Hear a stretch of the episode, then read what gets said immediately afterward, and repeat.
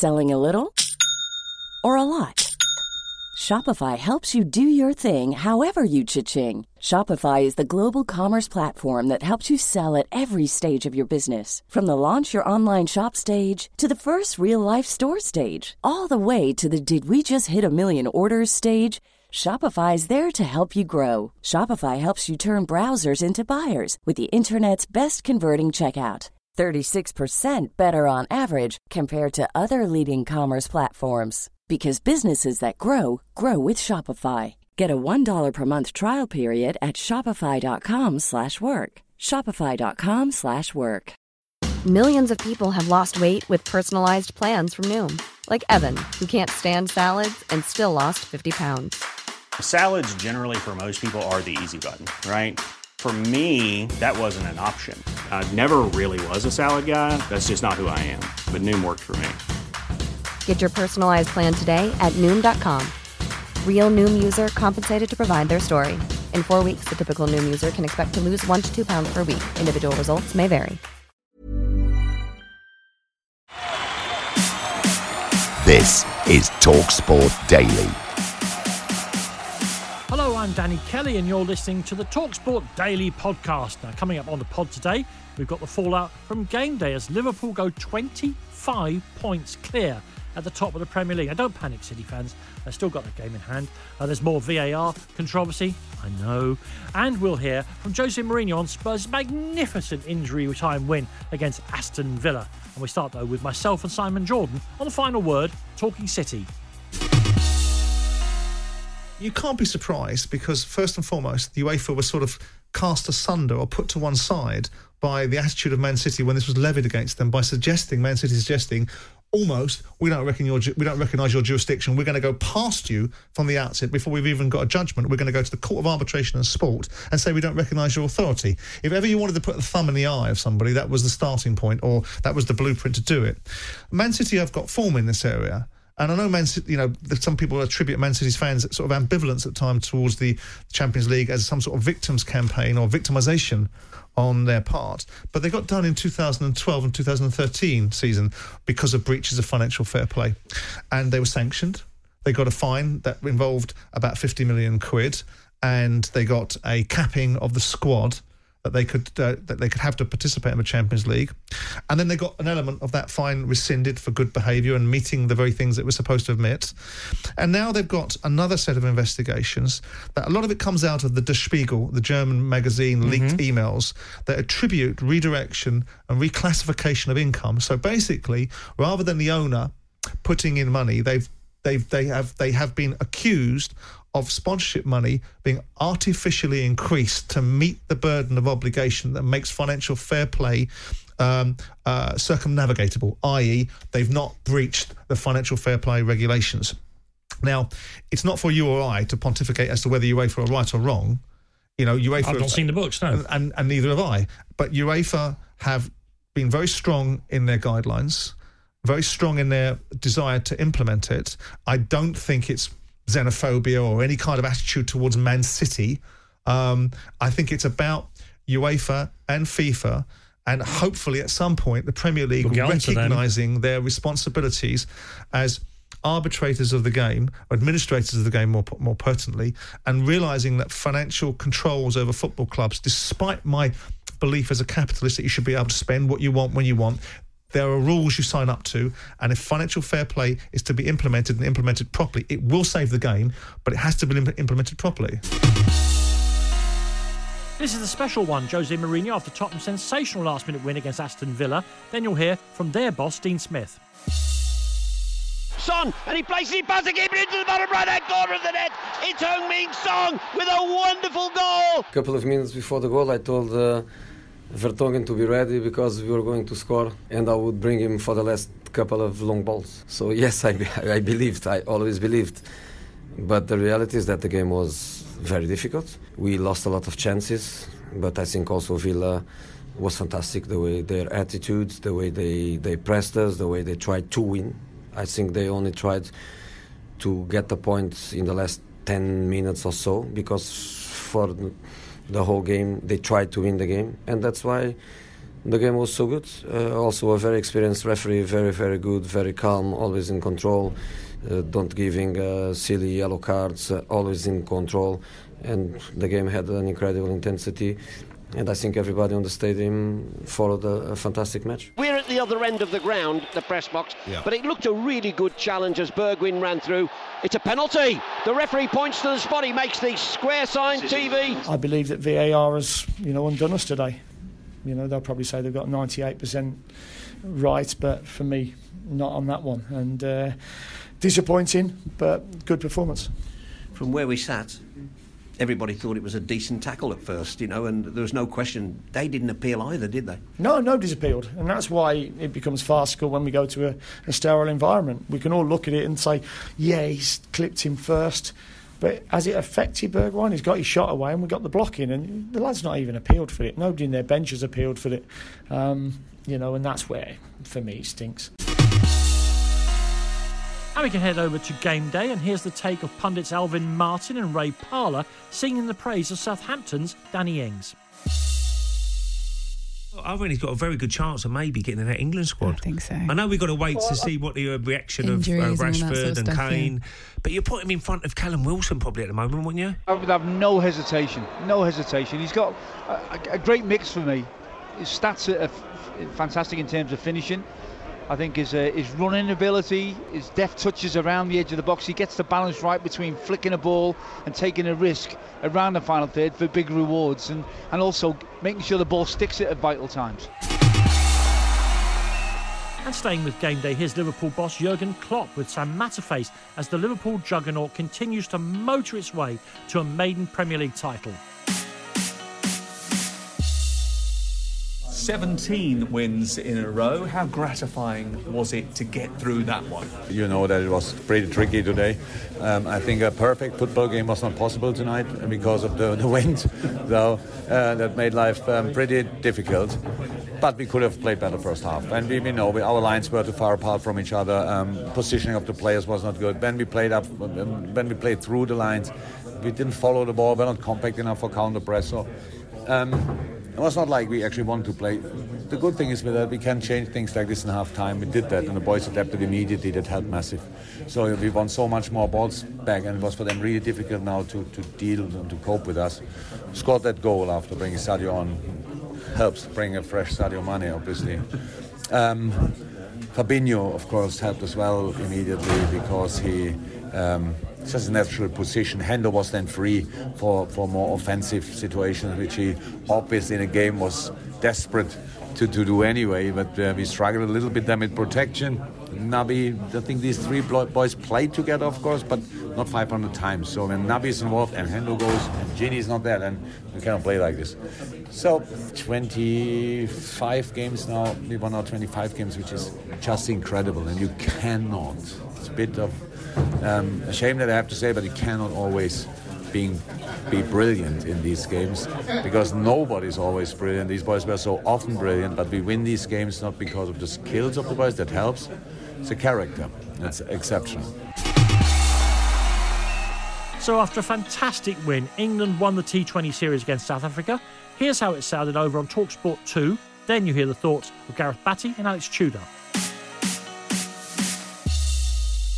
Another full toss, hammered away out towards deep mid wicket, and there's no doubt about that one. Eoin Morgan points his back to the change room, to the dugout, and he says, "I'm not going to make a mess of this one, boys. Game over." What a game, what an innings from the skipper. Game done, start the tuk-tuk. Here's Andile Phehlukwayo, slapped away behind Moeen Ali for four, and they embrace each other. The two England left-handers, Eoin Morgan and Moeen Ali, have won this game. This T20 series has been absolutely fantastic. You know, to win it 2-1 in the manner that they did. I think some questions were asked that Eoin Morgan was asking. He wanted to, his lads to be put under pressure, and they have done, and they've uh, they've come up with the right answer. And I think it's a fitting tell that he's the guy winning the game in the last one as captain. He had been in good form, but he hadn't seen it home. In this one, he'd seen it home. So my hats off to Eoin Morgan. He's been absolutely fantastic. You run out of superlatives for some of these England players, and uh, Buttler in this form of the game. There ain't too many in the world that can uh, boast a record like his and the ability he has. And it, it's bizarre that we're talking about, you know, where should he bat? He can bat wherever he wants because he's, our, he's probably our best player. And that's probably not being too kind on a few other players that would be right up there. After a massive 4 0 win over Newcastle, Arsenal's David Luiz spoke to our own Ian the Moose Abrahams. First of all, great win today. Great win. Thank you. Is that it? Thank you. I mean, do you want to talk me through the win? No, it's, uh, thank you. I think uh, we are happy we, because we got the three points. I think we did many, many games in the last weeks, and we deserve more, especially the results, and we didn't. But uh, today I'm happy with the other team. You had a winter break with PSG. This is the first time we've had any kind of winter break I ever. love it. Really? Yeah, of course. I think uh, we had the opportunity also to, to switch off a bit and uh, to to recharge the battery and uh, and time also to work together in a different way. And uh, I think it was was great for us. Alan Brazil here. You're listening to Talksport Daily. This is Russ Williams alongside Mad Dog Martin Allen and Ray Houghton on Sunday Exclusive, talking about Chris Wilder and whether he deserves one of the Premier League's big clubs. Who's going to be brave enough to go for go for Chris Wilder? Who's going to be who, yeah, who will take him? good question, who yeah. will take him? And when you're talking about winning things, not many of those managers at the clubs that they're currently at are going to win many trophies because it's going to be the top four, top five clubs that have spent all the money that are actually going to win the trophies. But what some of these other managers have done have been winning promotions. Chris Wilder to get two promotions with the money spent is quite an unbelievable story. What he's done. Why would people? Why would clubs? Why would supporters? Was it because he's from Yorkshire and he's got that? You know, he's not su- super sexy suavo uh, South American manager Chris Waldinio from Yorkshire. Oh, you're sounding like Sam Oh, you sound- Allardyce sound like Sam, You know what I mean? Oh, is that what he says? Yes. Well, Allardyce. But he would, wouldn't he? well, maybe. But Wilder mm-hmm. has got Yeah. the record. I don't think anyone would go for him. He's won lots of things. Mm, I He's been him. a champion. It's difficult to do that with the money that he's spent. Why is he not getting spoken But- about uh, when but I it comes think- to these jobs? I think what happens, Martin, Martin, in my opinion, is it, it's the level of player that you're working with and where you're going to go next. And that's when you've got to spend the big money when you're it. Chris has done unbelievably well. I lo- So love listening to him. And he's been endorsed. The the last week or so, he's been very much endorsed by Do you think Jurgen he'd keep the dressing room at a big club then? Because I don't know. I don't know if as an individual. I don't know. Don't yeah, know but there- like. there's, there's something else I wanted to add on to this. You talk about a club like Sheffield United and tactically how they're going to play in the Premier League. They'll come up, they'll be route one, get up to the big fellas, everybody get knockdowns, and everybody play from there. Well, it took a few weeks, and you know the experts on TV saying, "Oh my God, we've got overlapping centre backs." Running down the wing, getting crosses in. What's all that about? We've never seen that sort of style of football in this country. And he's got a way of playing, which he did last year with overlapping centre Yeah, backs. did, exactly and no one could even play against it. And now when they go away from home, you'd think that the three centre halves in the old days, three centre backs, you stay on the halfway line and let's keep it solid because we're going away to play at Arsenal. After 10 minutes, their right sided centre back is running down the right wing, taking on the fullback, getting a crossing from the byline. And you was looking at th- that thinking, if that had been a Portuguese coach, they'd have been saying, what an unbelievable new style of football that we've got. But it's Chris Wilder from Sheffield United. What's all that about? He's been, he's done absolutely brilliant. And would players buy into it? I think his man management uh, is key to his style, and the way he manages people is more important than managing big wage packets and big, big players' names. Here's Max and Barry on the warm up, and yet another game of Ian Culverhouse. Simon Stainrod, Neil Cox, Steve Potts, Steve Chettle, Steve Vickers, Steve Anthrobus, Steve Sutton, Alan Kernaghan, Steve Slade, Mustafa Hadji, Youssef Chippo, Chris Barrett Williams, Mike Hooper, Chris Kiwomya, Chris Marsden, Scott Sellers, Egil Ostenstad, Gudni Bergsson, Stefano Eranio, Roberto Rosario. I got that wrong, didn't I? Ian Carvalho. Damn it! You can't make Robert Rosario Italian or more Italian. You can't over Italianize Robert Rosario, Barry. I know. What a mistake. Uh, well, yeah. Want to apologise to anyone? No. It was an honest mistake. It was an honest mistake. We I all got carried mistakes. away. The thing is, you did, didn't you? I really got carried you, away. You fell into my Stefano Eranio trap. Absolutely. That, it was blundered into it. Uh, and well played. All I can do Hey, is. no worries. You were too good for me. Thanks so much. And of course, Heavyweight Week is upon us. Talksport is the only place you can hear live coverage of Wilder against Fury 2 this Saturday night into Sunday morning. And this was our very own Gareth A. Davies live from Las Vegas previewing the fight on the final word. Tyson Fury is no Stiverne, no Ortiz or Breazeale. He can take a punch. He's taken his power. I'm going to put mhm. you on the spot here. Who wins this fight? Who wins this fight? If, if Tyson Fury's fit for purpose, which is no reason to believe he isn't, I know he's had a cut and there's a lot, of speculation about that. But given these two people, these two fighters' records and who they fought, and now, now they fought one another, who wins this fight? Well, for the for the sake of Groundhog Day, Tyson Fury wins if he outboxes Wilder, but if Wilder lands heavily later on in the fight, in my view, he may well knock Tyson Fury out. It's it's going to be a game of inches, as Muhammad Ali always used to say about the heavyweight division. You know about heavyweight boxing. That you you I, I don't have an answer. And that's why I'm so excited. It's why millions will be tuning in That next is the reason why, Gareth. We really don't know. That is the reason why the hair is standing on top of your head. And boy, that is plenty of hair to stand up on top of your head. As always, uh, setting the scene with a mixture of erudition and knowledge. Thank you very, very much indeed, uh, Gareth A. Davies, live there from uh, Las Vegas as we build up to Talk Sports live coverage next Saturday night, Sunday morning of the fight uh, between um, Tyson Fury and Deontay Wilder. All right, you, you're so clever. Who's going to win? Fury. He knows who he thinks he's going to win. He just doesn't want to say it, and I'm not going to say it for him. And I'm, well, well, what about my argument then? That Wilder, every time he's put up to him, finds a way to button someone. But you know, the fact of the matter is, is that Fury's taken his power and got up. The other guys didn't get up. Ortiz collapsed under the weight of it. Breazeale Breazeale, was- collapsed under Yep. the weight of it, and Stiverne collapsed under the weight of it. Tyson Fury took his power. So as much as they they turn around and say that Wilder knows he can hurt Fury, Fury also knows he can take his power, and he does know, as a matter of fact, that he can box his head off. That's been proven. So I think if Fury's focused and on his game, Fury wins this fight. I think that's absolutely true for every other division except heavyweight boxing, where someone who can punch has always got a chance. I'm Paul Coyte, and you're listening to Talksport Daily. In the latest edition of the Glory Hunters podcast, the panel discussed the teams they have an irrational hatred of. And for team captain Dougie Anderson, it's three simple letters. I like to holiday in France. I have I have a lot of time for several of its capitals arrondissements. But see that lot Paris Saint Germain? Oh, yeah, yeah, I just can't take to them. Oh, no. PSG. For you, PSG, owned by Qatar Sports Investments. Yeah. The romance of football right there. Um, it's not just the fact that they have all the money in the world, it's the fact that there's precious little history or tradition to go with it. I can't take a club seriously that were formed in the 1970s. And they're bowing down to Neymar's every whim.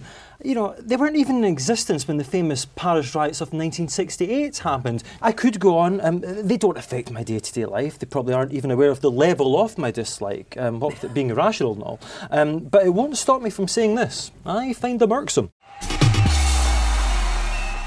That's the Glory Hunters podcast with Charlie Baker, available now from all podcast providers. Here's Frank Lampard looking ahead to tonight's clash between Chelsea and Manchester United in the Premier League. The two games we played against them, the 4 0, I think is probably good for us. I don't like to reference back too far with the players, but I think the goals we conceded, firstly, are goals we shouldn't and don't want to concede. Secondly, are quite Manchester United goals, I think, and we have to be aware of the threat of, of James and Martial. I know Rashford's not there, but you know, the threat of, of him behind and pace that they have, which caught us out a couple of times. The the game in the cup, I think we changed a lot of players, and I thought we played pretty well. Unlucky to lose the game, so those games are done, and we just had this game in front of us. It is what it is. It's a, a chance to open up a further gap and against a rival, and we have to try and take it.